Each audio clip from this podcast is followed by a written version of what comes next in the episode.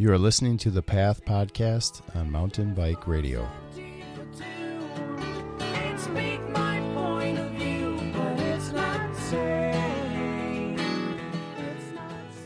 Welcome to another episode of the Path Podcast.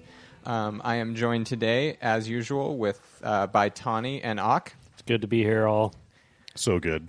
Uh, we are recording again this evening from uh, my living room, um, but uh, I guess unlike some of our uh, earlier podcasts, we uh, we oddly decided not to ride today. I think all of us have had kind of a, of a rough week, and we decided just to uh, hit some beers on this Cinco de Mayo and and record a good show for you guys. Put on our bathrobes.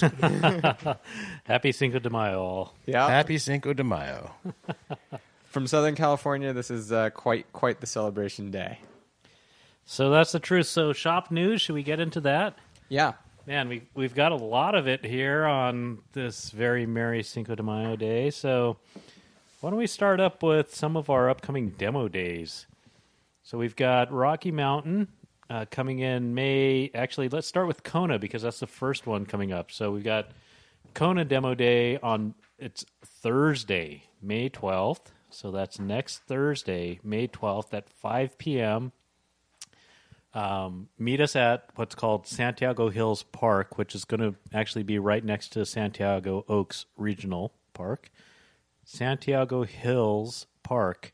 Um, we're going to meet at five to get grab yourself a bike, uh, and then five forty-five rolling out free Kona demos from the shop that day. So just to clarify, there's two ways you can ride a Kona that day. You can you can pick up a, a Kona demo from the shop, which you would probably want to call ahead and reserve with Megan, and that would be free on that day if you talk about the Kona demo, and then you can return it by the next day. Yeah. Or you can call the shop and reserve one of the bikes that Kelly, our Kona rep, is bringing with Megan, and meet Kelly at the shop at, at the Santiago Hills Park around five to get set up on a bike to be rolling by five forty-five. Yeah, that's fantastic. So it's a- Either way, bring your credit card and driver's license. Sorry, Auk, no, no problem. That, no, that's good. and pedals and shoes. for sure. So it's going to be a great evening. Uh, we've been having some fantastic weather here. Um, June gloom in May. Uh, it's it's a good time to ride bikes. So we also have got uh, a Rocky Mountain demo day on May fifteenth. So that's a I believe that's a Saturday or is that a Sunday? Something that's a little different about this one is this one's at the Tustin shop, and it's from ten to three instead of nine to three. A lot of our demos are nine to three. This one's ten to three. Tustin shop, ten to three. You'll be taking a bike over to Santiago Oaks Park, probably riding with one of our staff members or race team members at Santiago Santiago Oaks. Yeah, and that's actually um, uh, the fifteenth is a Sunday, so that's Sunday ten to three, uh, meeting at the Tustin Tustin Path Bike Shop. So that's a it's a great way to to demo the Rocky Mountain bikes, uh, and again, just a reminder, Kona demo on Thursday, May twelfth. So let's see. Tani, fill me in on this Mother's Day special. Since Mother's Day is May eighth, it's a little bit early this this year. Don't f- forget to celebrate your mom's day. Yep, I have my I have my Mother's Day brunch booked already. Fantastic. Such a good son. I try. I've got two mothers in my life to take care of, my wife and my mother, as does Auk. That's the truth. That's the truth. Um, So happy Mother's Day to all you mothers out there. And um, we got our first listener question from a from a woman today. I don't do not know if she's a mother, but I was thrilled to find out that we have at least one One one, woman. listener. Thank you. so for our Mother's Day special, um, we're doing category discounts on on women's equipment. So women's gloves, women's helmets, women's jerseys, women's bikes, and uh, anywhere from about you know up to about twenty percent off. But any all those categories are discounted different amounts. Great. So again, happy Happy Mother's Day. Hope you guys are planning something special for your moms. For So- your moms, For your moms. so something near and dear to my heart is a photo contest. Oh, that's right.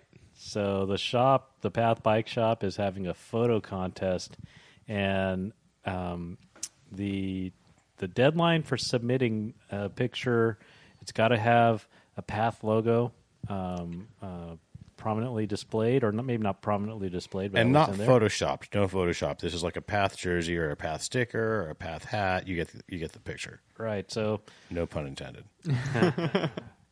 submit those. Uh, where do they submit those, Tani? You go to our Facebook and pinned to the top is our photo uh, contest post, and you submit it in the comments of the post, and then it's it's a democratic process. Whichever photograph has the most likes at the end of the contest wins, and you get a fifty dollar gift card to the Path Bike Shop. Oh, dang. So should we remind people to go on our our on the Facebook page and vote as well? Please vote. Please vote. Enter pictures and vote by liking pictures. so there's some rules. Read the rules. No Photoshop. Um, blah blah blah. Read the rules. It has to be your picture. Cool. What if I took a picture of Nathan? Could he submit it? Yeah, I think that's probably okay. Could I submit it? I, yeah, read, we better read the fine print. I'll call my lawyer. We'll get back to you on this. All right. So uh, photo uh, photo contest. Um, it, those are always fun. And uh, so the photo con- do we is there a prize for Fifty dollar Path gift card. There we go, the important part. Man, that's fantastic. Well, you know, I don't know. Might be a it's a conflict of interest if me or Nathan submit a photo as a I, I think yeah I think you guys should go ahead and submit a photo. So, all right. Um, let's see. What else do we have coming up here? So the the Gravity promo, along with the opening of Snow Summit. That's the local gra- um, lift assisted ride uh, mountain here. It's um, it's uh, looks like Snow Summit is scheduled to open May twenty seventh. Yep, they're they're going to initially start on the 27th. They're going to start uh, op- being open for weekends, I think, for about a month, and then they're going to go to full time opening. But uh, at least for the first month of the season, typically they're just open the weekends. But yeah, super excited that Snow Summit's going to be open. This is the full first full season that we're going to see the uh, Mammoth ownership there. So hopefully we should see some really good uh, good improvements and, and stuff like that at the park. Have you guys heard if there are going to be any new trails or anything? I haven't heard that, but that's what when I when I say positive changes, that's what I'm hoping for. I mean, mean, more trails it's and better fun trails. how yeah, it is, but pumped. yeah, Yeah. definitely. Exciting. So, along with the opening of Summit, we're running a promo on Gravity Gear um, from May 20th to May 29th. Mark your calendars and come in and get stocked up on your knee pads, elbow pads, dual ply tires, long travel bikes, long travel forks, Process One- 153s. 150, 150 plus spacing hubs. Yep. Um, So, that's a fun one. And um, so it's interesting. I was talking to, I was hanging out at the shop uh, this past weekend, and uh, there's a family there, dad and his son, uh, shopping for for bikes. And dad was saying, or son was saying, uh, demoing a or just pedaling around a 153 DL, uh, process 153 DL, and was was really stoked on it, uh, saying how even one of his buddies was saying this the 153 uh, class bike is actually a better fit for Snow Summit these days than a full on downhill bike. It's definitely arguable. I mean, Snow Summit is a relatively small bike park, and it's definitely no problem to to run an enduro bike there. Um, downhill bikes are fun. No, you know, I the first season it opened, I had a downhill bike, and then the last two, two seasons they've been open, I just take my enduro bike.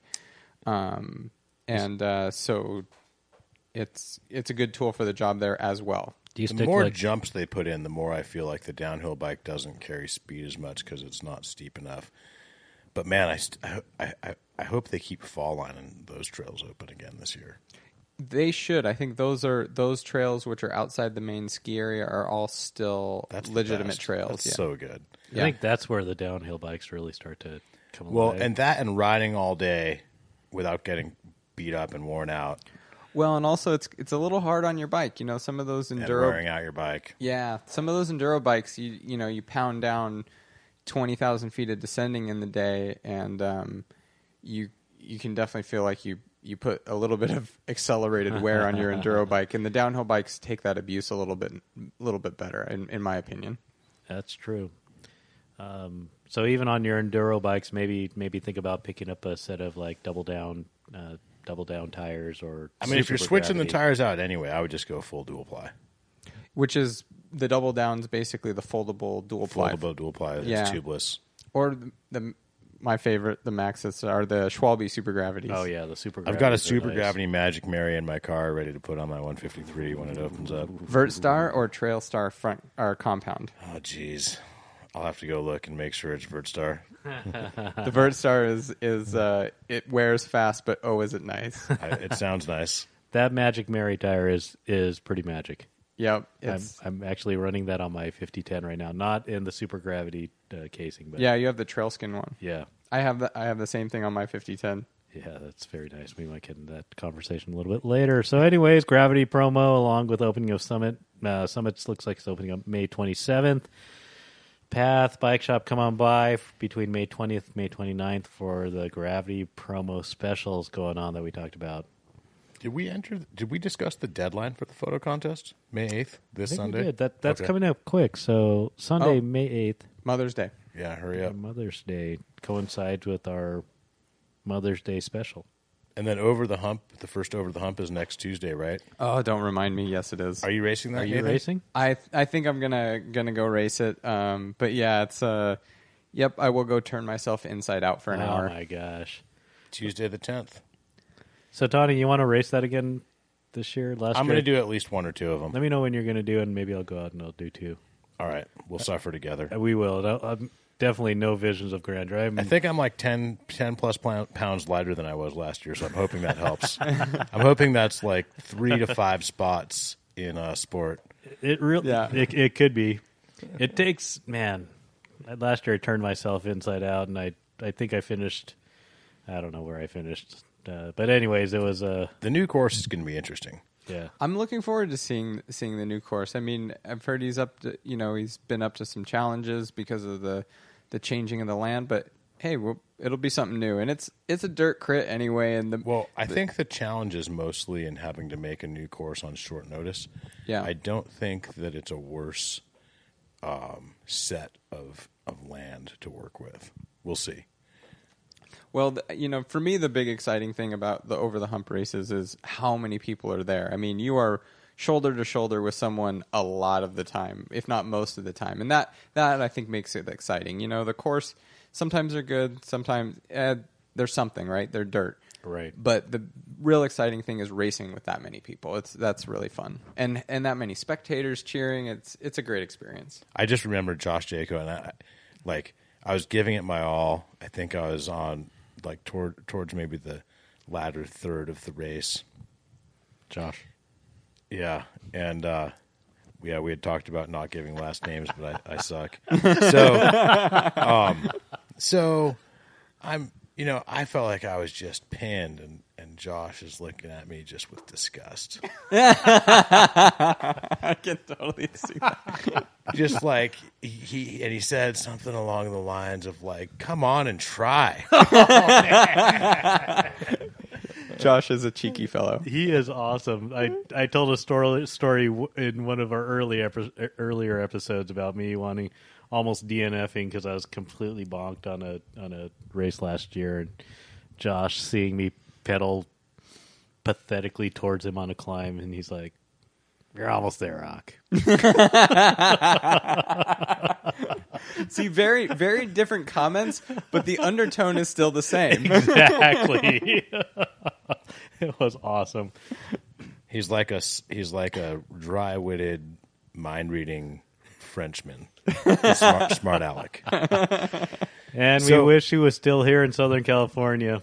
So the uh, the the following over the hump race on the seventeenth is the Path featured night. So come out in your Path gear and party with us and hang out and have a lot of fun. And we'll be doing special stuff that night. Yeah, for sure. I think I might. So Nathan, if you're if are you going to race all of these? Uh, I'm, I'm not sure. Depending how my schedule allows, but I'm, I'm planning on trying to do quite a few of them, and they're great workouts too. I mean, it, the intensity that you get at those races is pretty solid. So, Yeah. Um, I've got the XC race bike. strap on the lycra. Let's let's go. Let's go. awesome. Oh boy. Maybe I'll come hand water bottles to you and snacks. While you lap me. exactly. I'll just hold water bottles while I'm racing so you can pick them up as you pass me. nice, nice. You'll be my domestique on course. exactly. All right, so uh, let's see. Maybe the last thing we've got to cover on on uh, shop news is man this this next event is is a, a favorite. I this is one of my first uh, memories of of the Path Bike Shop riding in the group is when we call it bikes and beers. It's coming up on May 29th and we rally around it. That's a Sunday. Rally around at the shop. Um, uh, let's see. What what time are we rallying around? Eight o'clock. We usually rally around eight. And so, uh, hang out, drink some coffee beforehand. Uh, pedal out. Someone might spike your coffee. Someone might spike your coffee, um, or add a little coffee to your spike, and uh, pedal out towards uh, actually pedaling all the way from the Path Bike Shop in Tustin all the way up to Santiago Oaks Regional Park at a very very mm, reasonable pace. Uh, lots of different paces actually. The basic, the gist of this is that um, we meet at the shop and then we meet later at the Tustin Brewing Company, and Yeah, everyone goes for a ride. Exactly. So starts in large groups and spreads out. People go ride through Peters Canyon, uh, and then up into Santiago Oaks, and Different- lots of different people, lots of different loops. Yeah, different people do different loops. So if you're not familiar with the ride or the or the terrain, we can help you find someone who might be, or or, or you, you know you'll maybe can meet someone who is. And Yeah. then yeah. there- tons of people come on out, meet some new new riding folk, and um, yeah, maybe you'll find a new riding crew. yeah, it's it's a lot of fun, and then ending up at the Tustin Brewing Company, uh, which has good food, good beer, and good times. It's like a mountain bike party parade that degenerates into about eight huge group rides and then regroups at the Tustin Brewing Company. exactly into one giant after after party. Yeah, you- great yeah. event. So that's Sometimes made- we get you know over hundred people out there. yeah. And uh, one more time on the date. So that's May 29th. Uh, rally at the shop. I think again check check the pathbikeshop.com. If you're there at eight, you won't miss it, and there will be someone there. There- There'll be a few people there at the very least. Yeah, So May 29th, 8 o'clock at the at the Path Bike Shop in Tustin. Again, all of these things that we talk about, just go to the website, uh, www.thepathbikeshop.com.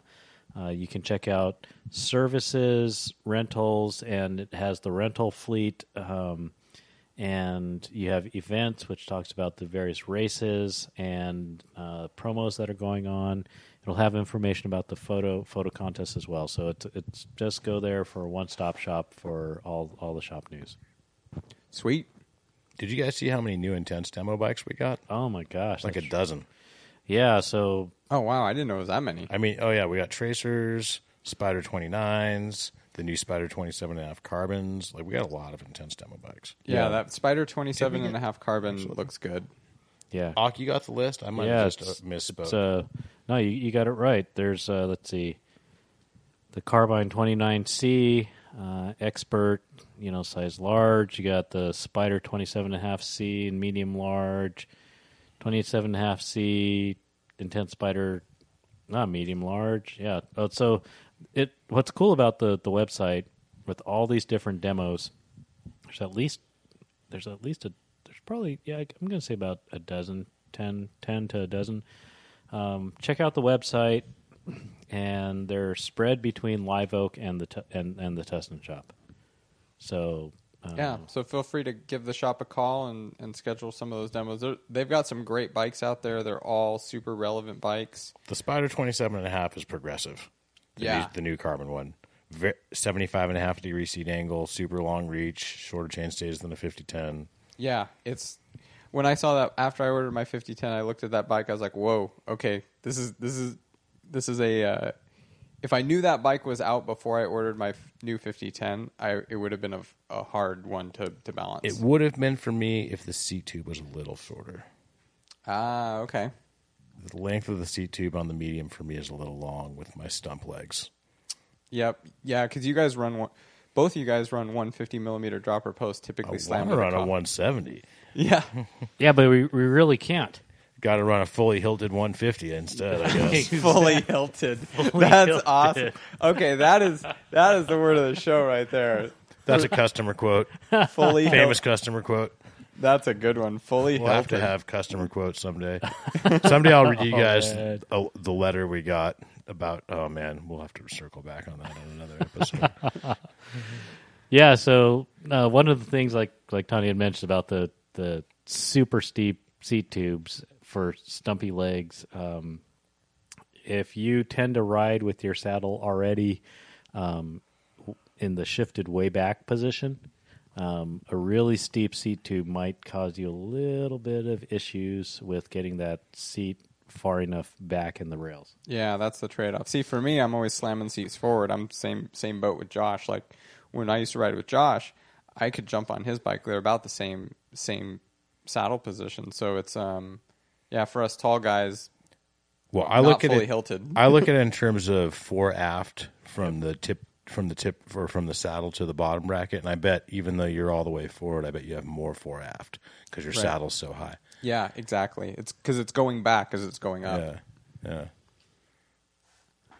Cool. Cool, man. So I think that pretty much wraps up, man. And uh, as I'm scrolling through here on the demo and rental bikes um, on the website, you guys should cruise over there. Uh, you've got a whole a whole fleet of giant bikes, uh, Intense, Konas. We have a half dozen demo rental bikes that I'm like trying to get around to riding.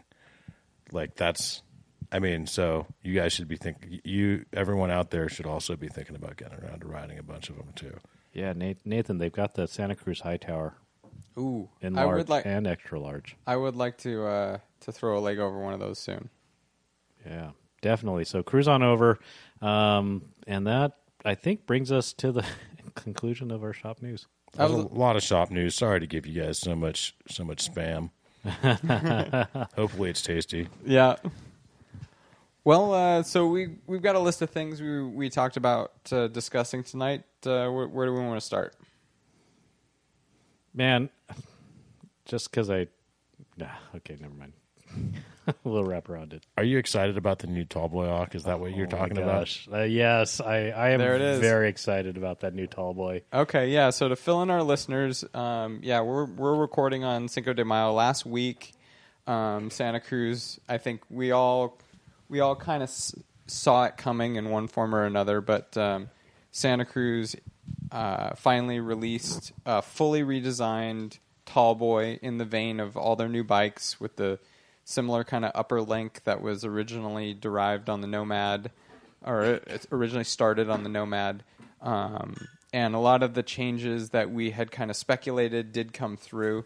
And uh, I think um, the bike looks great. Um, I, my opinion, and and you guys can, uh, I I think, are somewhat on on point with uh, with this opinion as well. Is that the the tall boy pl- the tall boy planted itself and and put its footprint solidly into light trail bike category and out of potential XC race category. And we were kind of, I think the debate was, was it even there in the first place originally?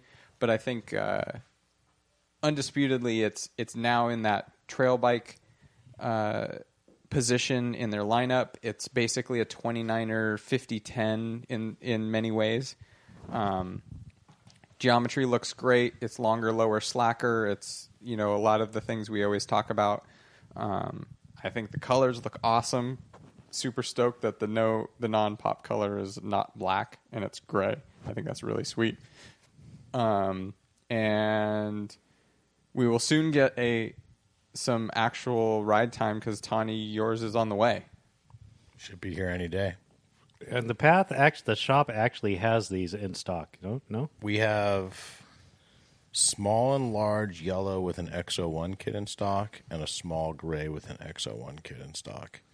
and we're getting more trickling in pretty regularly. Wait, wait, wait, you know what? Actually, I just realized something. Is this something new for the tall boys that there are smalls? Didn't it end at medium, the old tall boy? It at one it definitely ended at medium at, at one time. Oh, okay. I'm not sure when the if I'm not sure if there was ever a small tall boy two. This is the Okay. tall boy three that we're talking about now. Yep.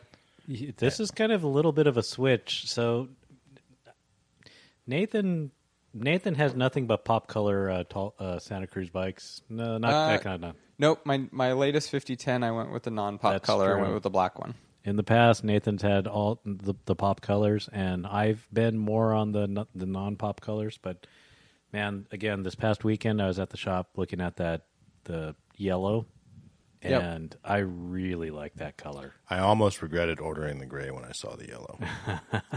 what is going on? This is Bizarro Land. You guys It like the pop colors, and I like the non-pop color. No, man, Superman. where well, are I you? liked both colors on the 5010. Okay. And uh, I like both colors on the tall boy.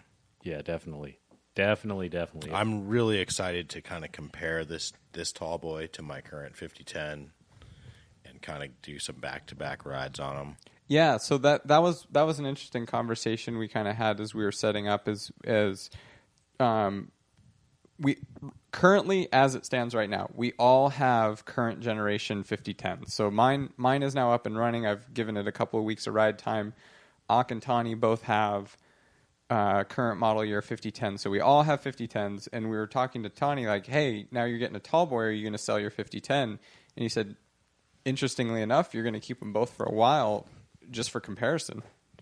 Yeah, I, I have some theories about how they're going to compare, and I want to be able to go back to the 5010 after I ride the tall boy and and then go back to the tall boy again and go back to the 5010 again and and really kind of see if my theories are are, are true or, or see if my and, and have a chance to go back and, and see if my memories about the 5010 are true after I ride the tall boy and I mean my theory is that I'm pretty much going to be faster almost all the time on the tall boy but that I'm not going to um, look as good doing it Ah, okay. Okay, that makes sense.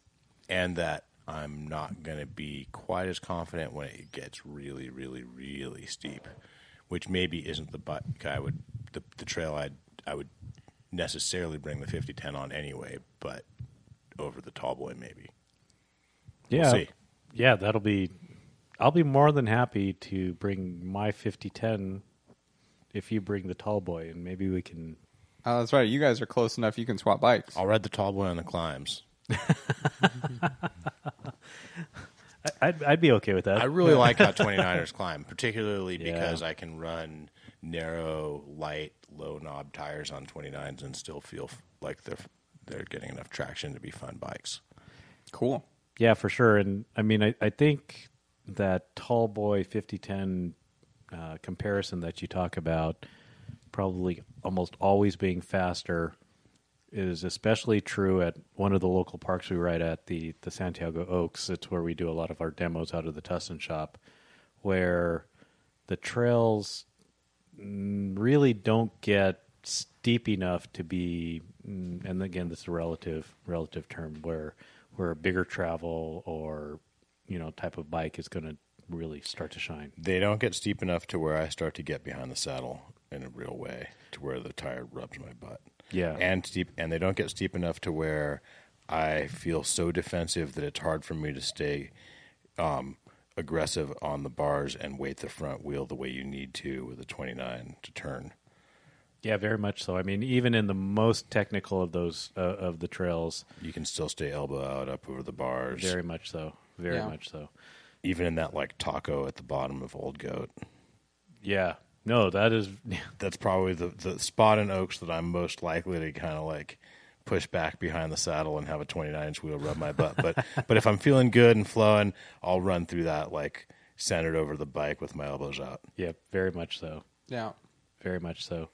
Um, maybe just a quick rundown on the actual actual numbers on the on the tall boy. 68 degree head angle. Nice. Reasonably slack for a trail bike.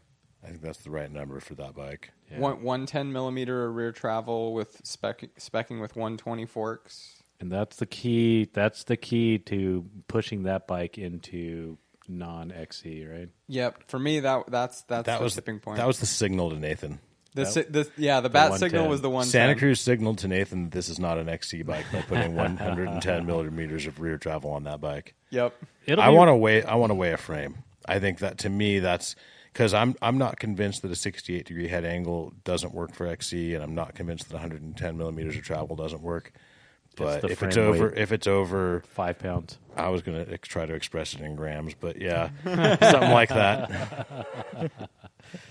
You see, that'd be like twenty two hundred grams. I mean, yeah, if it's much over 2,000 grams, Yeah. then no. yeah, very much so. Yeah. It's gonna. I'm. I'm gonna be curious to see it if at our local cross country races, some people start buying frames and building them up with 100 millimeter forks or 110 millimeter forks, which you can do. Well, I mean, some you see guys on enduros and and and and, bron- and processes and Bronsons and stuff at, at, at Over the Hump, but they're not winning expert category or, or sport even. Right. I'm Right. thinking. I think the tipping point of the race category is what are we going to see in the expert class? And- Expert expert plus, yeah. yeah, and are we going to see? I'm really curious to see if in the next six months I see a tall boy or two built up with a rigid post. Like they bought the frame and then they built it up with like low flat bars, full XC, Rigid Rigid post. post. rigid post. Um, so I'm really curious to see. There's if, been some if I dropper see posted XC races lately too, though. That's right. Yeah, what the the stir the talk of the town is Julien Absalon was running one at the last World Cup cross country race. Oh, nice. Taking a taking a page from um, from Lars's book. Yeah, Who's also killing it right now. Yeah, Larissa, Yeah. pre- past guest of ours, is killing it right now. yeah. Very She so. uh, yeah. Just a little update on on Larissa Connors, uh, pro bike racer for Ride Biker Alliance. Um, she got fifth at Whiskey Fifty. So Yeah. good job for Larissa, and that's a in the money big fat check on the on the stage finish for that event. Very much so. Very much so. You know what? I'll be interested. Uh, getting back to the tall boy, I'll be interested to see if that bottom bracket height is actually measures lower than their than the website um, um, measurement, which is 13 inches. Oh, okay. Which is nice and low. Twelve nine nine, yeah, which is very low. Um, I think I remember measuring the old tall boy at like twelve and three quarters, although that was with a shorter travel. You know, yeah, it it will be interesting. You know what really caught my eye that I thought was noteworthy is, you know, on the XO1 Tallboy, the stanchions on the Fox 34 are black. But that's the mid-level trim, right? Right. So for the new 34, for the mid-level fork, the stanchions are black. I thought that was a pretty clever jab at, at, at RockShox. Black's pretty cool for our middle of the line. yeah. for our primo, we still have Kashima. For But I want for those customers who follow co- color signaling. yes. So it'll be Tani. You brought up an interesting point about frame weight. I, I think that's actually might be one of the key indicators about where Santa Cruz puts this, because I I think that their their frame weights that are coming out on their like on the fifty ten and on the the Bronson are actually a little bit heavier than the previous generations. It seems like it. Not a lot, Yeah. but a little bit. Yeah, we are. They went from very, very, very, very light to very, very, very light. Right. Yeah. Right. So it'll be interesting to see if where the tall boys. I think it's the longer links primarily. Is my primary theory. Longer links, and I think the one thing I noticed is my new 5010. I think they bumped up the pivots to the the larger size, like pivots that used to be on the Bronson. Beefier hardware. yes, yes, definitely beefier hardware. So would you consider uh, running your uh, running this tall boy in in plus size? Uh oh. Do you want the extra bees? yeah, I would consider lots of things that I wouldn't admit in public. Yeah, that'll be interesting. So, I I, I for one definitely can't wait till you get your bike because I'd like to ride it. For sure, you can ride it. Oh, thank you, thank you, thank you. So yeah, definitely, definitely. If you um, remember to come by the shop if you want to see them. So, sort of related, Nathan, you and I had this a little bit of this discussion. Um, you guys maybe might have seen the Hei Hei uh, Kona Hei Hei uh, DL Trail. The Ah, new- yeah, the Kona. Yep, the Hei Hei DL oh man, I- Trail. yeah, Oh those gosh. came in too.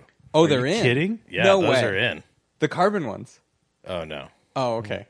but we had been we had been waiting forever for just the aluminum ones. Oh, so Ah, the okay. aluminum ones are Finally in. came in. Yeah, Well, I when I was at Sea Otter, I saw they they showed the carbon one, and it now that's pretty cool. And that's like a they spec'd one out as a trail bike. It's got 100 millimeters rear travel. But the one that really made me go woo woo was uh, the Team Riders bikes. Uh, Spencer Paxton and Barry Wicks had the um, the full carbon uh, frames, Hei Heis, built out in full XC race regalia, and uh, they look really lean and mean. And uh, anyway, I would what what Auk and I were chatting about on our last ride is right now if, if I personally if I were to build up an XC race full suspension, I would really I would want to wait for that new uh, Kona Hei Hei carbon frame, and I would build that up as an full high posted XC race bike. But if I was gonna air towards the trail side, I would go I would go tall boy, and I think that's that 100 versus one 110 millimeter travel. That's kind of a, a tipping point on that. But regardless, I think the um, I know eh, I don't think Kona's gonna have the Hei Hei carbon in a race build in the U.S. I think it's going to be Europe only, but I think it would make an awesome XC race bike. we'll have to see if they want to like bring in a pallet for us or something. That would be awesome. We've done that before on Europe only models. So if you check out KonaWorld.com, they've got the uh, the Hei Hei Deluxe Carbon. It is, yeah. It's it's actually on the website. Yeah. So uh, Nathan, you and I were talking. It it is actually fully boosted, bro. No, oh man, I didn't think it was fully boosted, bro. It's fully boosted. I mean, if a new bike comes out now and it's not, Yeah, it's I almost feel like you don't even have to ask. I mean, it's yeah, I'd- it's, it's out of the I- bag. It's it, everything's getting boosted, fully boosted. fully boosted. Ah, dang it. So, just a quick comparison of some, um, uh, what do we call them? Barbarian units. Barbar- yeah, are you gonna are you gonna start talking in barbarian units? I am okay. I won't. So the reach on the Hei Hei is on a medium.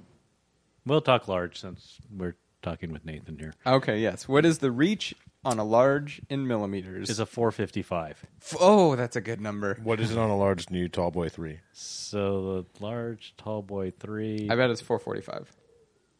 You're, you're probably right, Nathan. And, and I'm sorry, I don't. We could, The cabal probably got together and decided that it would be ten millimeters less. The Illuminati that decides where what frame geometry should happen. Santa Cruz, you will be on the shorter side by 10 millimeters. Yeah, the, Kona, the same people who uh, tricked people into loving 29ers and 27 and a halves and who will someday trick them back into loving 26. ah, that's right. And uh, they'll they'll teach them by writing it in chemtrails. are you kidding? It's 450. 450. Boom. Boom, Boom. boom. Santa Cruz is learning. And Longer, each, longer. Each one, each model is successively longer. I know. Just a little bit longer every Five time. millimeters each time. I know. They, They're going they to do just- it five millimeters at a time till till it's too long. Yep. 450. That's impressive. And and and So wait, wait, just just to give our listeners a little bit of background is so yes, they have been getting longer. The highball I think is 450 reach, but I bought an extra large highball to get a 450 reach, but you get a 450 reach on a large yes, tall boy. Very much so. Man, that Well, extra, this goes back to that podcast where you're like, "No, my highball's new." I was like, uh, "It's not really the new thinking at Santa Cruz." Well, that's why I had to size up. but I, I was able to sneak it in and size up because I didn't need to fit a dropper post on it. there you go. That's right. So it is kind of interesting that the bottom back bottom bracket drop on the uh, Hei Hei is less it's a 34. Kona tends to run higher bottom brackets, I think, because of their environment. Mm, very much so. 34 versus 40. Not the, not on the Process 153. I think it's a it's a touch higher than some of the competitors. It's very very close.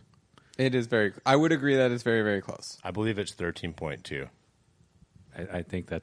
I, Uh, and for a one for a six inch travel bike, that's low. Yeah, true. Consider running 170s. so I, I am running 170s on that bike. Consider I did. I am, Oh my gosh. So and the- flat pedals most of the time lately. I know. I've been Wow. really digging the flats. nice. Yeah. So so just as point of comparison, the bottom bracket drop bottom bracket drop on a Santa Cruz with a 110 rear, rear travel is at 40 millimeters. A Santa Cruz Tallboy three. Tall- yeah, Tallboy 3. And so that's 40 millimeters. That puts it at, again, Barbarian units 12.99. and on the on the Kona Hei DL, uh, the new carbon is the bottom bracket drop with 100 mils of travel is 34. A little taller. Okay. However, chain stay length is 430 on the, the Hei Hei DL. Mm-hmm. And chain stay length on, ooh, yeah. Chain stay length on the um, Santa Cruz is 432. You know what though, too, for that pure race pedigree, maybe just a hair higher, because you're not going quite as fast as you. I mean, you're going very fast, but you're not like blazing fast downhills a lot of the time, Right. and um, so that mid-speed agility with the taller bottom bracket is good, and it helps you get that bar drop that a lot of cross-country racers like. Right. Because if your bottom bracket is too low, it's hard to get the bars low enough, uh, you know, Right. relatively low. Yeah. Yeah, definitely. Man, that uh, so according to the I wonder any word on when those might be coming in? I think sooner than later. I think maybe this month or next. The you mean by those you mean the carbon Hei Hei trail? Yes. hey, carbon Hei Heis. Yes. Yeah, I think soon. Pretty exciting. Yeah, definitely. Nice.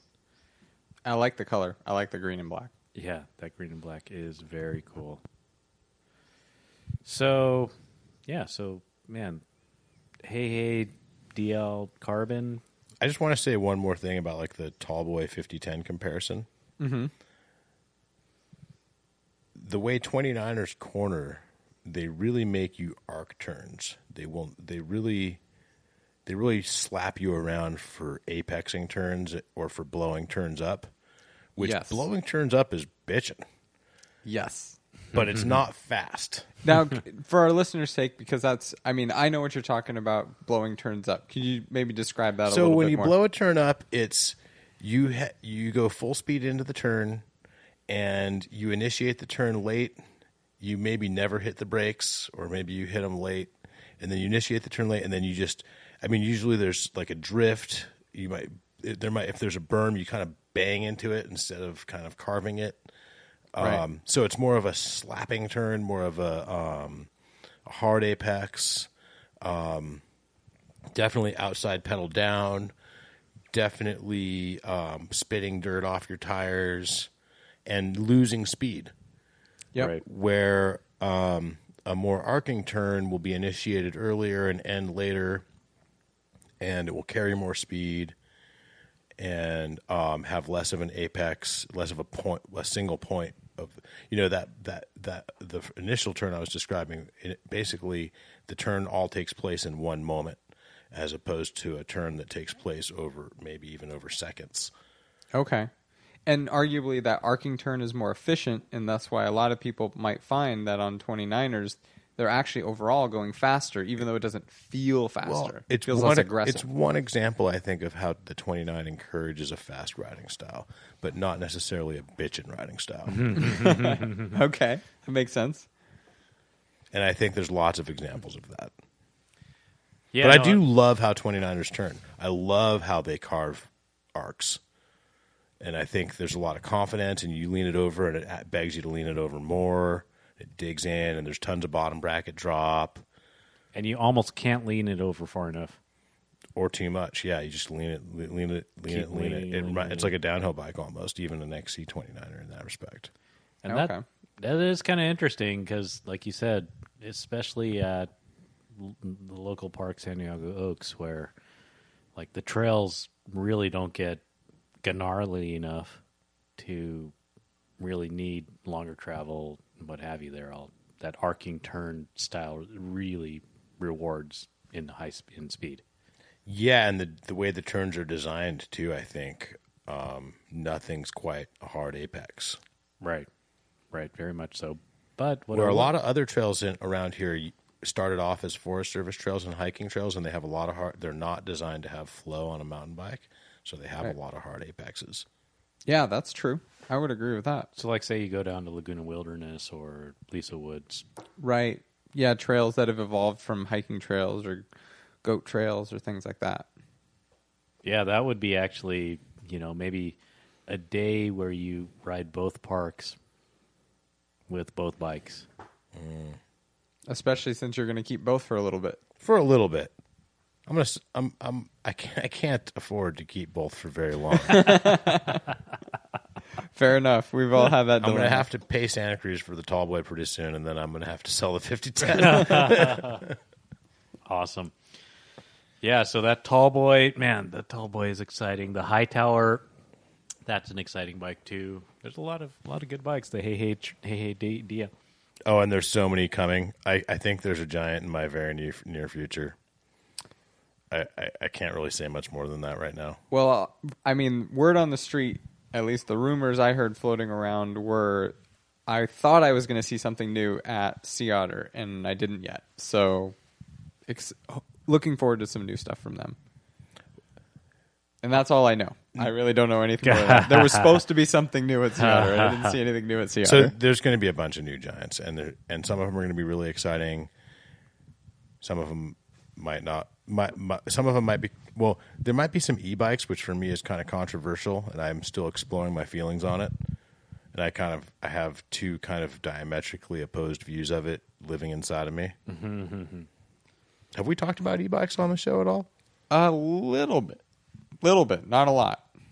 so we're i mean at the path we're trying to decide whether or not we're going to stock e-bikes and we're pretty sure it would be good business but we're not pretty sure that it's our th- our thing so this is what we're trying to explore and uh, i think for most of our listeners the arguments against e-bikes are pretty obvious like you know there's concern that it will be that it will anger other trail users and be used against us as ammunition to get trails closed off to us. There's concern that there's all kinds of concerns that you know jerks will end up on the trail who wouldn't have been there and all, all this kind of thing.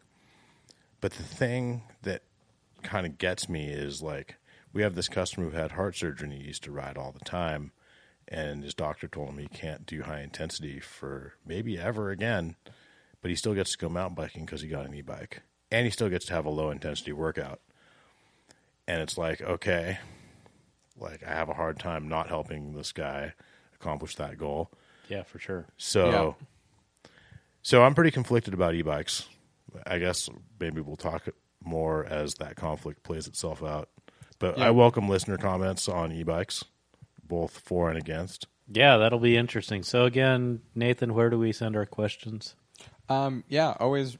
Well, yeah, questions or comments, uh, sales at thepathbikeshop.com. And, uh, you know, please put uh, podcast question or podcast comment in the, uh, in the uh, subject line so we can kind of find them right away and make sure we separate them out. Yeah, definitely. E-bikes. I think that's going to be for those of you listening. Send us your thoughts and questions. for better or for worse, we're all going to see a lot of e-bikes in the future, uh, on the Yep. roads, maybe on the trails, and uh, it's going to be interesting. I already, I already see them on the on the trails. I commute I commute on my bicycle uh, to work and When you say trails, though, you mean the pat, bike sure paths. bike paths, Paved bike yeah, paths. paved, Paved bike, bike paths. paths. Yeah, so Yeah. they're already definitely already out there on the paved bike paths. We're going to see more and more on the on the mountain bike trails, on the dirt trails. Yeah, It is kind of funny the initial thought of why can't I catch grandma on the on the beach cruiser? Well, and I, as a downhiller, there's part of me that's like, okay, so I could get an elec- electric motor to like go do shuttle runs or like shuttle type riding Yeah. without a shuttle. That's pretty compelling, or it Yeah. could be. Yeah. or it could be a fiasco. Right. Um, and, and also there's the thing of like, is it heavy? Is it going to handle well? And all Yeah. that. Like, I don't know. I don't know. Just a few years ago, our our, our um, downhill bikes were weighing forty pounds. Even, I mean, that was considered a light downhill bike Yeah. not that long ago. Yeah, definitely. I mean, I remember some 50 pound, pound downhill bikes. the era of the Monster T. I, I Oh, the Monster- Whenever you say fifty pound downhill bike, I think a uh, Brooklyn Machine Works with a Monster T. yeah. Yeah. Like three or four sprockets, Lots of steel. lots of steel, maybe like, I don't know, like probably two, three, four pounds of oil in that fork. Yep. I think your stab might have been getting there. Yeah. And was I think it was about 43. yeah. Oh wow, your Kona stab.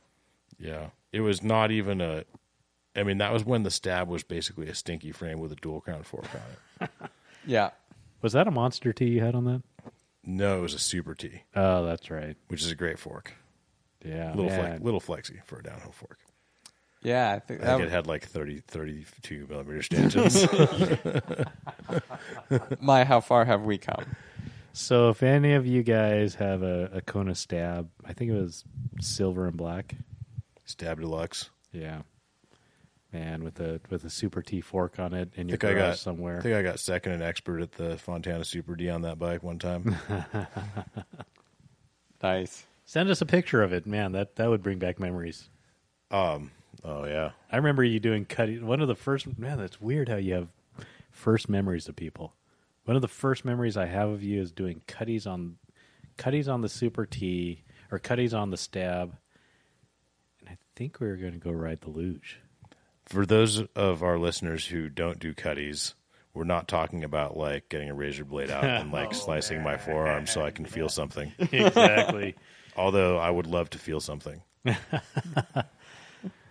that's really interesting. Cutties are when you do kind of like such a hard turn that it turns into like a little slashing drift, basically. Yeah, very much so. and and you know we like to do those to kind of get our bikes and bodies warmed up and, and test our tires and test our suspension and and get get in the flow and rhythm of what our bikes are going to do when we when, when we when the trail demands something like that from them. Kind of like when Indy cars are warming up and swerving back and forth a little bit. kind of like that. And, That- and that you know kind what? is. That's a great. uh, You know, a great. One of the things that I started doing early on in my racing days was watch what really good riders do right when they get on their bike. One of the things I noticed is that a lot of them do some cutties. But some of the other things I noticed is that a lot of them get on their bike and they kind of bounce. You know, they flex their ankles and, and, and just kind of bounce the bike. Yeah, bounce, right. Yeah. Like not bounce the bike Not off squish, the ground. squish. Squish, Yeah. squish with like ankle flexion Yeah. and it's r- super prevalent. If you ever watch like expert pro level downhillers jump on a bike, almost without fail, they do this little bounce bounce move with their ankle flexion. And it's waking up their ankles. It's waking up your ankles. It's wake. It's kind of getting in touch with the bike. It's making sure it, at that time, if you've got a, like a blown suspension or a low tire, you'll feel it. Do a couple cutties and a couple bounces, and you'll know if you're you got a pretty good feel for if your bike is ready to ride and if your body's ready to ride and if your body and bike are working together. Yeah, that's an That that makes sense. Yeah very bounce, much bounce, squish, squish, cutty, cutty. bounce, bounce, squish, squish, cutty, cutty. Before you do that, you just right as you're getting on the bike, give the brake levers the old PK squeeze. The PK squeeze. Awesome. Yeah, and there's actually a lot to be said about waking up uh, various various aspects of your nice air quotes, Auk. uh, various aspects of your uh, uh, um, body as you get ready for different different workouts. Waking up your hips, you know, Oh, kind yeah. of doing some of the stretches to to wake up your hips, uh, wake up your to activate your glutes, uh, Get your some of the breathing going. get your breathing going. Um, yeah, yeah. bounce, bounce, squish, squish, cutty, cutty. Wake up the ankles. Good Yeah. stuff. No, if there's a tip we've given you on the, if you are an aspiring gravity rider that's not already really, really fast, that you may be a beginner or like mid sport level rider, I would say if there's a tip we've given that can help you, oddly enough, that's it. That and look, Yeah. look where you want to go. Yeah. Yeah, exactly. Look past, look through the turn. Yep. Keep your head up. Well, uh, we've actually we're we're pretty deep into the show, but there was one thing we had talked about uh, sharing some shop prank stories. Are we going to do shenanigans, shot pranks? Should should we do some shenanigans. shenanigans? are we clean to this point? I think we're clean. This is going to tip us over. If if you go to the story I- that I, that will I mean, make me laugh thoroughly. it's one of the funniest shop stories I've ever heard. Ever. so How can we not tell it now? So we're going to do shot pranks. We're going to start with some lighter ones, and I'm going to try to think of the Joe Leno way to explain the last one. Okay. I think I think Joe Leno could could tell this story and keep it clean. And as, I'm going to try. I'm to give my best tribute to Joe Leno. Try to Okay. keep it clean. But Wait, let- Jay Leno or Jay, Jay Leno, whoever whoever was that Jay. guy that um the Late Night Show? yeah the guy that that uh, Conan O'Brien and him Oh, got yeah, crosswise. Jay, Jay Jay- Leno. Jay Leno. My Leno. Apologies. no Okay. worries. I've had one and a half beers. You're thinking of Joe Rogan and Joe Jay Rogan, Leno. You know, it's yeah. like I once dated a girl who had this great tagline. She would always say zero to horny in two and a half beers. so I'm like almost there. Nice. That's a good we're, tagline. we're towing the line right now, okay, guys? yeah. We could, yeah, we could still be clean. Toe the Yeah. line. Yeah, I think. Ben, still clean, still clean. So I, I think the all-time cla classic shop prank that anyone who's worked in a shop long enough has either done this prank or been victim to it is you wait till someone is using the restroom. Maybe they're in there too long. okay. And you shove a tube under the door. And then with the air compressor, you start blowing the tube up. Oh no! And they know it's and coming. you don't stop. oh, Um, it's a good move to try to fill the tube with like some baby powder or worse. Oh man. There's a lot, a lot of things you can put in the tube if you do a Schrader tube with a mo- removable yeah, valve very core. much so. Um, So that's a classic shot prank. Has anyone done that recently? No, no, this is you know a couple times in the la- in, in yeah. 18 years, but I know that most shops worth their salt have experienced this prank. Yeah. very much so. I mean, I, I know if you go around and talk to shop employees and ask them if they have heard of or seen this, most most seasoned shop rats have witnessed this prank. yeah. Most seasoned shop rats have sniffed saddle. I've worked at a shop. And at the path, we do not do that. But most seasoned shop rats have sniffed saddle. Oh, it's the dark side. And, you know, there's always talk of putting stuff in your coworker's seat tube. Right? Yeah, the ball bearings or a piece of rebar or something like that. Yeah. Yeah. All of Yeah. a sudden, your bike suddenly weighs more. Filling someone's tubes with water was one Yep. a good one. Yep. That'll suddenly, all, all of a sudden, your bike is substantially heavier. Supplying someone's grips or saddle with strange or offensive smells is always fun. Yep. There's lots of sources of strange and offensive smells out in the world. Yep. So for the record, we don't do these things to customer bikes. We do them to our coworkers and and really mostly only those of our coworkers who we like the best. Yeah. Well, and I, I think the uh, inner tube or the tubes filled with uh, water, man, that reminds me of. It's not even a prank, but it's it's a it's a consequence of showing up to one of the uh, annual bike rides. oh, push a Kona with too light of a bike. Yeah, So w- Yeah. ano- another classic that I heard. This did not take place at the Path. I think this is like a little too mean for the Path. Like we're not quite this mean girls, but someone who works at a different bike shop, and these are actually really nice guys. Someone who works at a different bike shop told me that the owner of that bike shop, who he sees as a father or brother and loves, once removed his chamois directly from like a four-hour ride and rubbed it in his face. Oh, oh no. So that's a pretty harsh, harsh prank. Yeah. I mean, that one, I don't know if I. They must be really good friends. I don't know if I could like. I, don't know if I really could do pride that. myself on being able to take a joke and dish one. I really do. But I, that might be out of my depth. I don't know if I could take. Like I don't know if I could fresh, take wet other man chamois in my face. That. Oof. Oh, no, no, no. man, pretty Nine. rough. Nine. yeah. that is. Oh man, Niet. because I was just suffering from that, like just gnarly, stanky after a long ride this past weekend. And, oh, we'll have to talk about that in a future show. Wash your shorts. And I can't imagine like rubbing that in someone's face. well, that's another thing, and this is a really good point, Auk. I I hide the smell of my feet and the smell of my taint from others.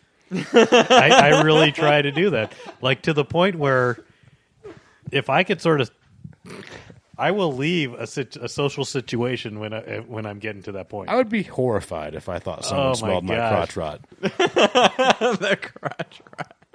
I don't know about you, but I sort of feel the obligation to say I stink. I'm sorry. like it's like an apology. Like if someone's within like eight feet of me taking my Exactly. pants off. I'm like, Yeah. dude, I stink. I'm sorry. Like, stay away. Yeah. oh man. I don't think this towel's holding in the smell. Oh, this this towel is not sufficiently holding in my thunder. You know, I gotta just leave these the chamois in the bed of the truck on the ride home. Oh lord. You know.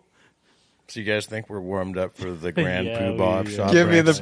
the. We gotta hear it. I want to hear it again. It was so hear it. good. It's so good. So this was some time ago, and the recipient of this prank, um, about twenty years old, and lots of just a real funny person. Well, Lot- well, hang on. Eh. made a lot, told a lot of really funny jokes, and was the butt of a lot of really funny jokes. Now, is this is this not so? It's kind of a prank, but kind of a situation. Well, I would say it's a mystery. Okay. Okay. It's either a prank or just something really funny that happened. okay. Are Fair you enough. kidding?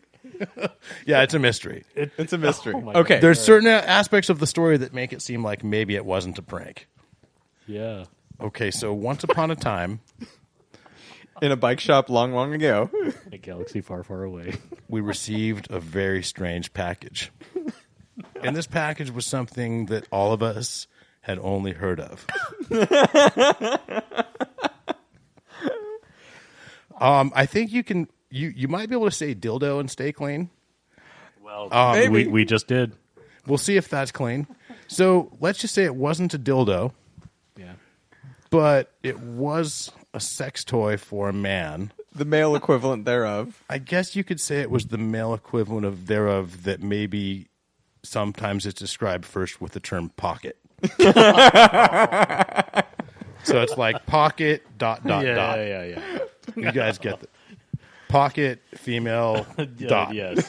Where where does it where does where does your saddle bother you? yes. Oh, so it, yeah, so our receiver opens up the box and pulls out the pocket thing. Yeah. And um now, and with the understanding that the bike shop has a guy that You know all what? things come through. You know what? I think my memory w- is a little off. I think it actually wasn't that. I think actually it was like a um, a machine that performs an act that we can't talk about if we want to stay clean. Oh man, dude. But like Thus, that would be performed by a chicken head, according to the Dave Chappelle show. So, in any event, it was something that a man would use to uh, replace a woman, a woman's orifice. I, I think. I This think. is going down. I, I don't think this I is think the orifice might actually be a, a, a head orifice, but oh. I'm not sure. So which. Moving right along. it's not really it's not really the point of the thing. Okay. So, needless to say, that the young man it was addressed to a young man who worked at the shop. This, this item was addressed to a young man, and it was like ordered from a mail order outlet that sold toys of this kind. So everyone was blown away, and everyone thought it was absolutely the most fantastic thing ever that this was showing up at the bike shop. addressed to said person. Yeah, yeah, and let's just let's just call him C. C was just C was kind of like bright red, and uh, Brad was was like, "Oh, so this isn't yours?" And he's C was like, said, "No, no." He's like stammering and red and like starting to sweat, and then Brad was like, "All right, well, I'll just take it then." and then this is the part of the story where I don't know if it was a prank because that's when C came and grabbed it out of his hand and like ran out to his car with it. oh, man. I think now the, sto- the the version I heard there was there was quite a bit of no, my buddies steal my credit Right. card. They do a prank. It's total. right? They hacked my Facebook. I can't Oh, believe they oh do this. gosh. It's totally ridiculous. and I believe it's uh, the, uh, again the story I heard is that the item was then placed on the the collection rack, basically where where parts that get ordered. It was placed on for multiple days. right, right. And There was a so it- standoff. It sat up. There was a little bit of a standoff. it sat up there for multiple days, and then I think the decision was, well, if no one's going to take it, Then I'll, then I'll take it. Yeah, I do think there was some challenge. Uh, there was some moment where someone kind of caught him with a like, "Oh, I'm taking it then," and right? I don't know. A decision was immediately had to be made. It was probably good for productivity that it went away. Not that we were using it. I just like to clarify. It well, was we were using it for maybe its intended purpose, which is comedy. exactly. Oh man. Its best purpose. Could that possibly have been a prank? No. Well, Mystery. brilliant prank. Oh my gosh. Uh, yeah, that was a that was a very solid Shot, shot, prank, prank. story. I Yes. love it. I hope our listeners are as thoroughly entertained as I was the first time I heard that story. I don't think I've ever heard the whole story. That is awesome. yeah, Man, see, wherever you are. If these walls could talk. Wherever you are, C. what if C is listening? highly doubt it. All right. Oh, uh, any other shop pranks um, that we want to go over? That's that's I I don't think we can go. We from can't there. follow that with another one. Nope. Man. Um, would you guys like to hear about my first couple of weeks of uh, transition patrol carbon? oh my gosh. So, Well, actually, yeah. So, how is it different than your Nomad? What jumps out at you? So I think the one one of the big things that jumps out at me from the Nomad or the is- process. or the uh, it's close to the process. It's been it's been a good good you know better part of a year that I've been on the process 153, but um, I would say compared to the Nomad, this the chain stays are a touch shorter. It on paper it only says three millimeters, but it feels a little bit. It the stay so I have a theory on this. the stays are just a little bit shorter. I bet you sagged there a little even. it's it does it so the the transition carbon patrol recommends that you run it about 35% into the sag which is a little bit more than a lot of bikes i think it's a little bit more than i was running on on the nomad I bet it doesn't have as much chainstay growth though, too. probably doesn't have as much chainstay growth um, but the reach is longer the reach is substantially longer like almost to an extra large nomad size Yes. and that Oh, is where the man. relative chainstay length feels shorter. So the front end feels a lot longer. The rear end is a, a smaller percentage of the overall wheelbase. I can definitely feel that. The rear suspension feels more um, predictable and linear, uh, whereas the VPP kind of has that softer mid stroke, which a lot of people like. Um, on the transition, it's a little. It feels a little bit more linear um, so it seems to ramp up more predictably through the travel. Um, I, I I really like that because the bike is sagged lower. It feels like it has a much lower bottom bracket. I'm strongly considering going to 170 millimeter cranks, which transition specs on almost all their builds. Because I have 175s on it, and I think it's going to be a tough time getting a- getting away with that anymore um, on a bike that sags so deep. Uh, I'm I am running it with a one my 170 Fox 36 fork instead of the 160, so it's a little bit taller front end. have you been getting pedal strikes? Uh, I think I have been getting. It feels like I've been getting pedal strikes, and I think it's just where where the rear end sags. It sags a little lower. Um, steeper seat angle definitely can feel that just a touch. Um, the 65 degree head angle feels the same as the Nomad, but I think that to me feels a little bit better over the, or I guess on super steep terrain, it feels a little bit better than the process did at the 66 and a half. Um, feels nice and the frame feels nice and stiff. You know, carbon frame. Um, uh, putting it together, it was great. Definitely had to go through all the pivots, make sure everything was solid and Loctited and greased appropriately. Um, it came with a bolt-on rear axle, and I I bought a DT rear axle that had a quick release lever on it because I wanted to make sure I could take the rear wheel off without a tool. Um, threaded bottom bracket, really nice. Um, yeah, so all in all, I'm I'm really happy with it. It uh, I was immediately comfortable on on the bike. It's a good looking bike. Yeah, it looks good. Um, full size water bottle, no problem, fits in the frame. Just one though. Just just one full size water bottle. There's not one, there's not a belly bottle on it. Well, that's where the um, the process you can't carry one inside the frame. Yeah, you got to run a belly bottle on the process, and on the Nomad you could only run a small water bottle inside the frame. And so that's kind of a nice thing on the transition. I can run a full size bottle inside the frame. Um, let's see. Uh, oh yeah, Auk's showing us the the video. Um, the tubes and tube system did make the cables a little bit easier than if they had left it out. to take a quote from their marketing video. um, the one thing that's kind of a bummer, and they, you know, they made the decision, and some people like it, some people don't. It's an internal routed rear brake hose through the main frame, which I'm not thrilled about. And actually, um, I kind of built the bike late one night, and I did not cut the hydro line, and I just stuck on some stick-on guides on the outside right now, and I'll eventually cut the line and run it through properly. But Right. I just need to get some time in my garage and sit down and actually. I hate doing hydraulic work. I hate doing. I I get like it's. Ah, I get.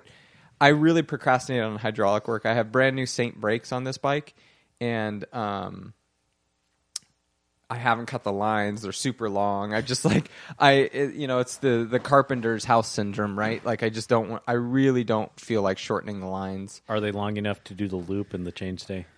Uh, between no, no, I don't do the extra loop to take up the slack. Um, it's a it's a large, it's a pretty long bike. Yeah. It's a long run, so it's it doesn't it's not super super long, but any mechanic worth his salt would look at it and go, "Hey, eh, it's about four inches long." um, but yeah, really happy with the bike. Um, you know, I so I think in this vein, I've run the Kona Process 153 um, the Santa Cruz Nomad, and now I'm on the Transition Carbon Patrol, and they're all great bikes. Uh, you can't go wrong with any of them. But I'm definitely excited to put some time on the uh, Transition Carbon Patrol, and I will be racing that. Well, assuming everything works out and there's no issues between now and then, I plan on racing that at Yeah, Transprovence Transprovence. which is I looked at my calendar at work the other day and is barreling down mighty quick, and it's uh, my flight's booked, everything's done. I need to get the insurance policy. Oh, sorry. Side note: this is total a diversion, but I did have a listener actually stop me on the trail at one point in our local area. He saw me. He's like, I don't know. Somehow he recognized me. He's like, Hey, are you on the Path podcast? We got to talking, and he actually mentioned he had a question, and um, kind of a specific question, but if anybody does do international travel, in this case, I having to do the Transprovence, I had to get a specific um, insurance plan. It was really hard for me to find one that um, was appropriate for that for that race. Uh, and I'm not saying this will be exactly the right case for all international races, but if this ever comes up, where I ended up going, it's called Good Neighbor Insurance in Gilbert, Arizona, and they have a a, a travel plan called the Bupa plan, and that's a very common carrier in Europe.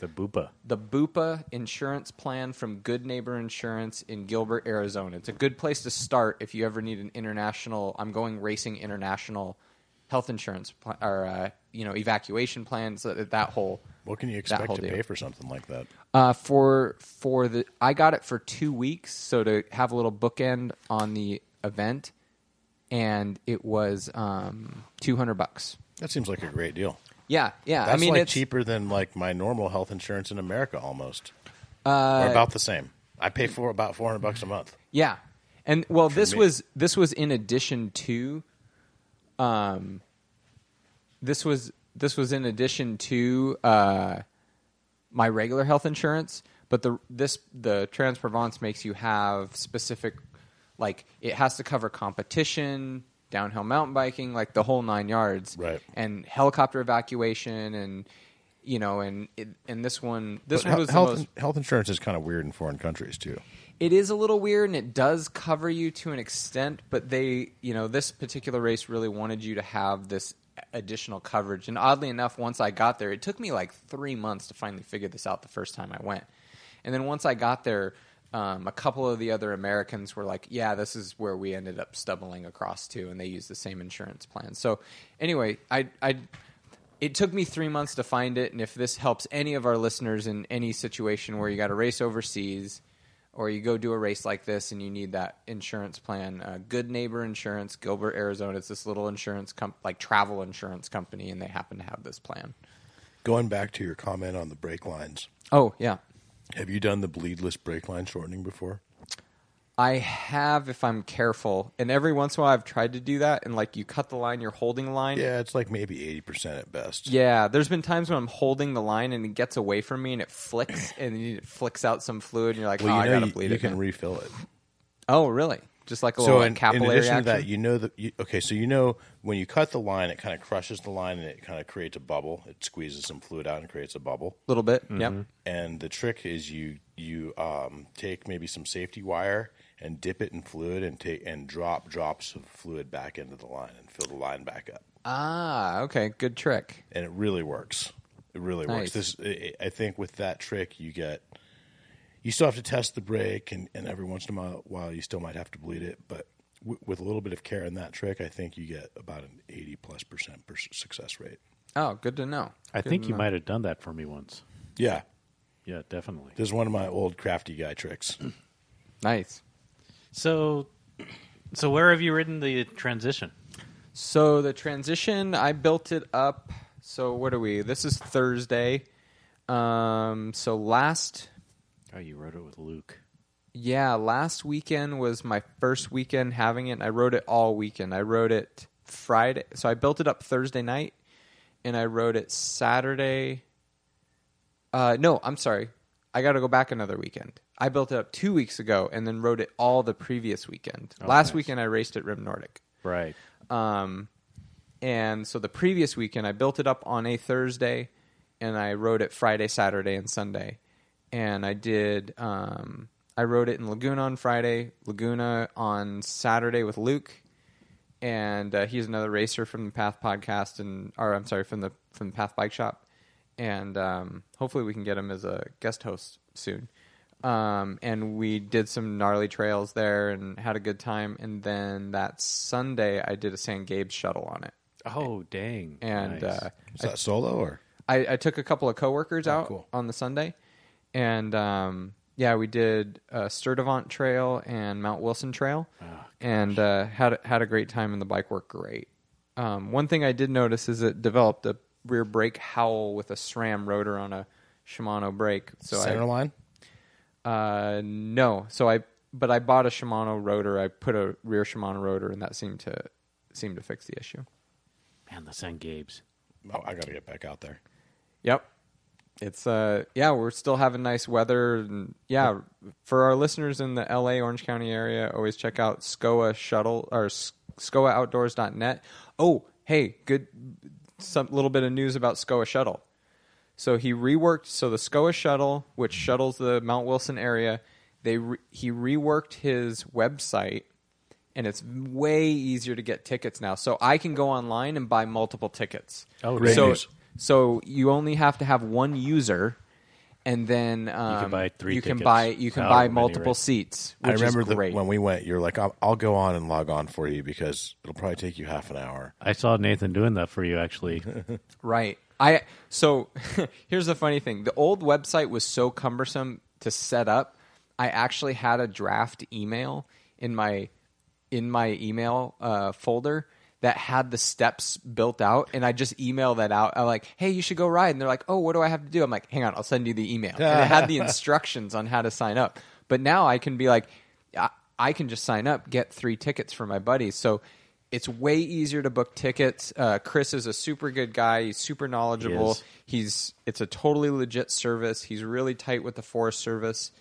Um, Let's check out guys. his service. It's it's amazing. And even if you're a cross country rider and you're like, oh, I, I don't shuttle, use the shuttle to jump ri- jump start a big adventure day. It's it's awesome. Oh yeah, you could turn an amazing adventure into a double amazing adventure. Oh yeah, yeah, for exactly. sure. You can still do. I mean, I've taken you guys on these rides. We still do three or four thousand feet of climbing, but we do seven or eight thousand feet of descending. Yeah, four thousand feet of climbing and eight thousand feet of descending. I think was the first time I did rode with Nathan, Yeah, that's and it that's was the way to do it. And the four thousand feet of climbing was not. I mean, it could have been, but we turned it into a nice, nice time of hike a biking, little pedaling, stopping and eating, and enjoying the four thousand feet of climbing. Yeah. So We gotta we gotta find a time. yeah. Let's so- do it. Yeah, for sure. Hey, I, I had something happen to me recently that I bet my experience would help some of our listeners. Okay. Um, I have some guide RSC brakes, and have you guys experienced that thing where if you turn the lever reach adjusts too far in one direction, it gets stuck and you can't turn it anymore? Uh, I think I've almost had that problem. Yeah, It's a pretty common thing on the guides, and if you just turn if you turn the lever reach adjustment all the way yeah. to where the levers are all the way in, then all of a sudden you won't be able to turn it anymore. Well, the quick tip is push the brake lever away from the handlebar, and then you'll be able to turn it again. But do not keep turning it in the in that same In the wrong direction, direction. then you'll really be stuck. Yeah. Oh right, right, right, right. So there you go. so you release a little bit of the tension by pushing it away, and then you can. Y- yep. So, do you turn your brake levers all the way in? No, but fairly close. Ah, Fairly interesting. close. Yeah, I like a lot of fist on the bar. I don't. I like to have my levers engage maybe ten millimeters or less from the bars, and be locking up very close to the bar. I like to have my wheels lock up with the brake levers Basically, very, very close, almost. very close to the bars. I don't want to. I don't want to have to touch the bars for them to lock up. For, for I don't ever really want to feel the brake levers touch the bars. Right, right, right. But the reason for that is I feel like I have more fist on the bars, which leads to more control and less hand, less arm pump, and a more relaxed riding style, and uh, and more power on the brakes Because yeah, because I'm not extended. Yeah. Yeah, that's interesting. I've I've I'm a little bit farther out than you. Yeah, most people are. I like my levers really close to the bars, Yeah.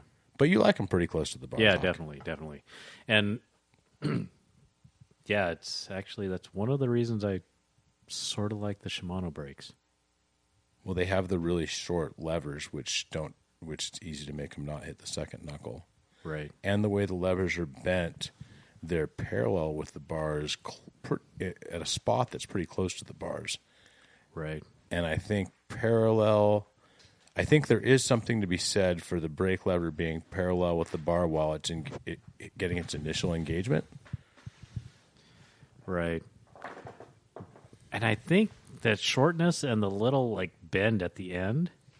Where you lock your like lock your finger in on the end Yeah. there. Yeah, I like that too.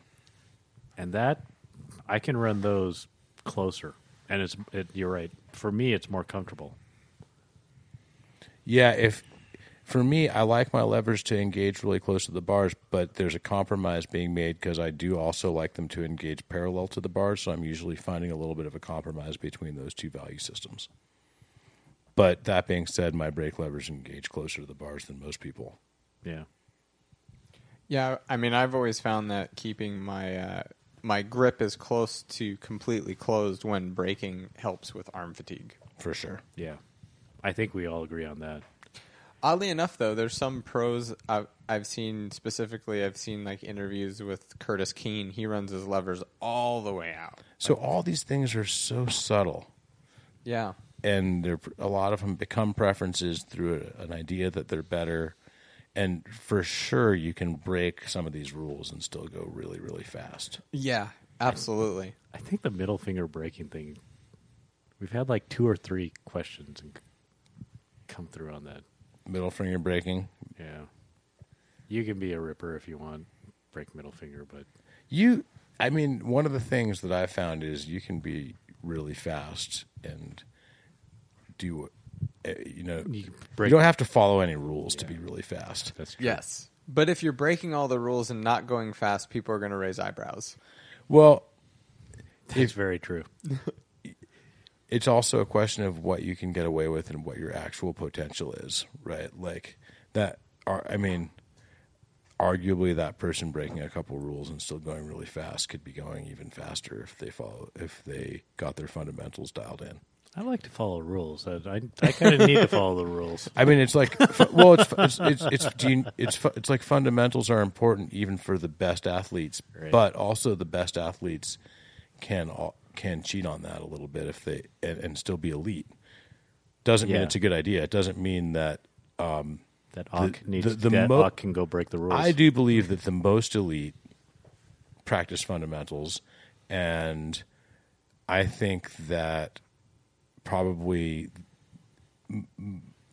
like most really really elite gravity racers, their brakes, most of them, their brake levers aren't engaging super far from the bars. You know, that's Yeah. very and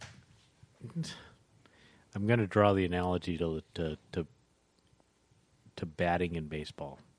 So I I help out with little league baseball, and you know some of the kids these days I'll, I'll kind of help try to help with their swinging technique, and they're like, "Well, so and so in the pros doesn't do that," and that comment from the kids made me actually go watch a whole bunch of different videos of pros and their swings. And while you look at different pro baseball players, you know, how they wave their bats and how they have different stances, but in that split second right before they make their swing or as they're making their swing, all of them look amazingly similar.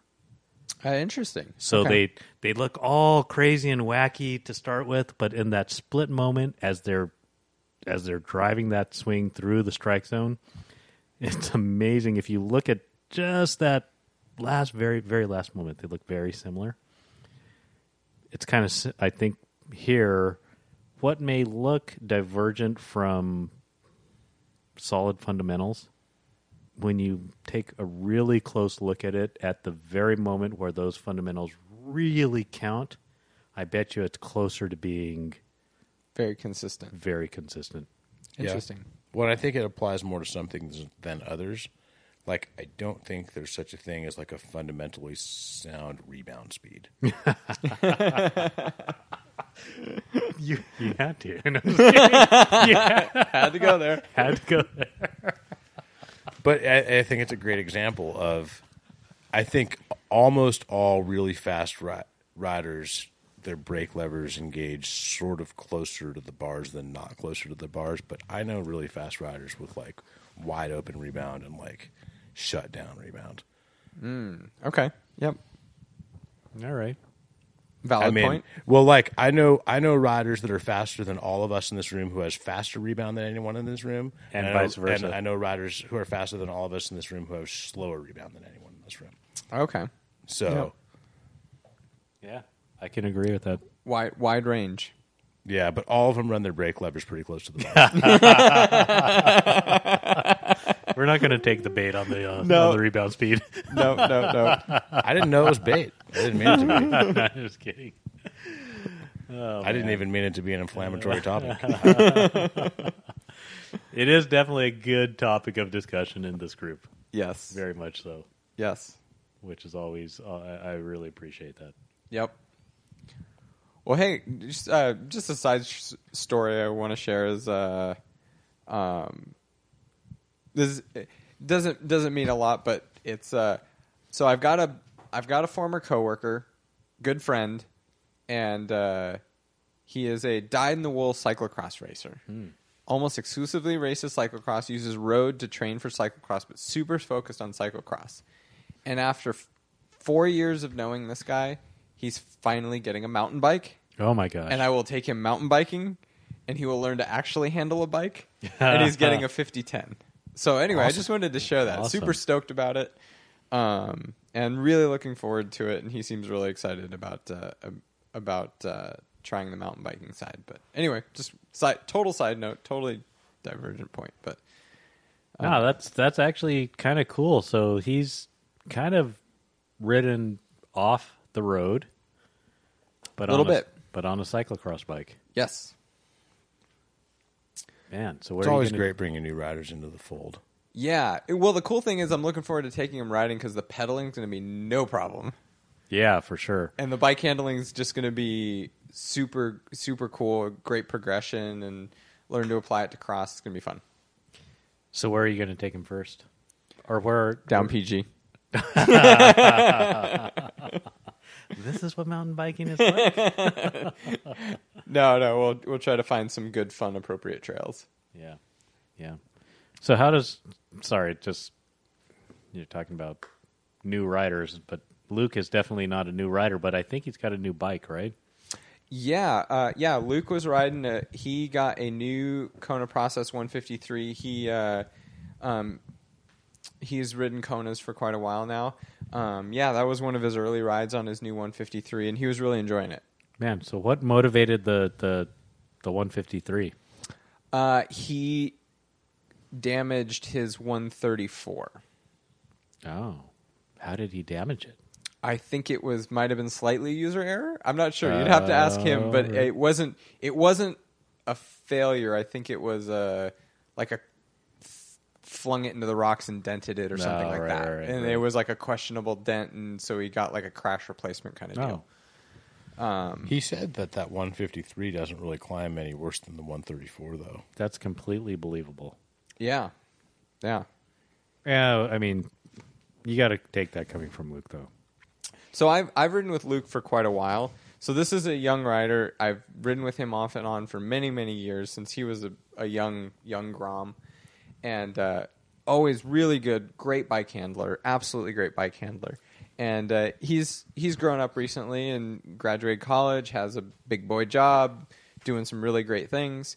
And uh, so we finally got to ride together. It's been a while since we've ridden together, and we rode a, a pretty pretty gnarly trail and uh, he suggested we do it, and I reluctantly said, "Oh, okay, I'll go." And this is a trail we both used to just Really enjoy play. yeah, riding, we could ride the whole thing no problem. And it's in a little rougher condition, and both of us like we got to certain points. We both looked at it. And I'm like, I'm I'm gonna walk it. I'm not gonna take the risk today. And he he made the same decision, and that was kind of like. Hey, we're both growing up a little bit. Even though I'm quite a bit older than him, but still, it's like, yep, we both got things to do on Monday and jobs to go to. We're not going to take this chance right now. so that was kind of refreshing. It was fun. Man, You guys will ride it again. Uh, you guys will ride those sections again, maybe when they're cleaned up a little bit. they need to be cleaned up. Some of them were really eroded out, and the rocks. I've heard really that trail's really rutted out right now. It's really rutted out, and a lot of the dirt that kind of like filled in some holes is gone. The holes are harder hitting, like on this on the CB drop. It's really undercut. There's a really really steep drop that's way more undercut than it's ever been, and anyway, it was scary. But it was nice that we both made wise big boy decisions. it was kind of cool. So anyway, I just wanted to to share that story. But it's uh, good to see that you guys are mm, making those big boy decisions Yep, exactly. six or seven years earlier than me. Well, yeah, it's uh, We're all going to go ride that trail again someday. Yeah, Yeah. Um, but yeah, actually, right now, I'd almost prefer to have a downhill bike and a full face helmet. And, on that trail. and we were, I always kind of would on that trail. yeah, we were on enduro bikes with uh, no Trail pad, riding. like total trail gear, everything. You know, no At pads least and everything. downhill tires. Like Yeah, that'd Yep. be my first my first wish. yeah, yeah. I I could see that. Man, but the three of us, we should go pedal out there.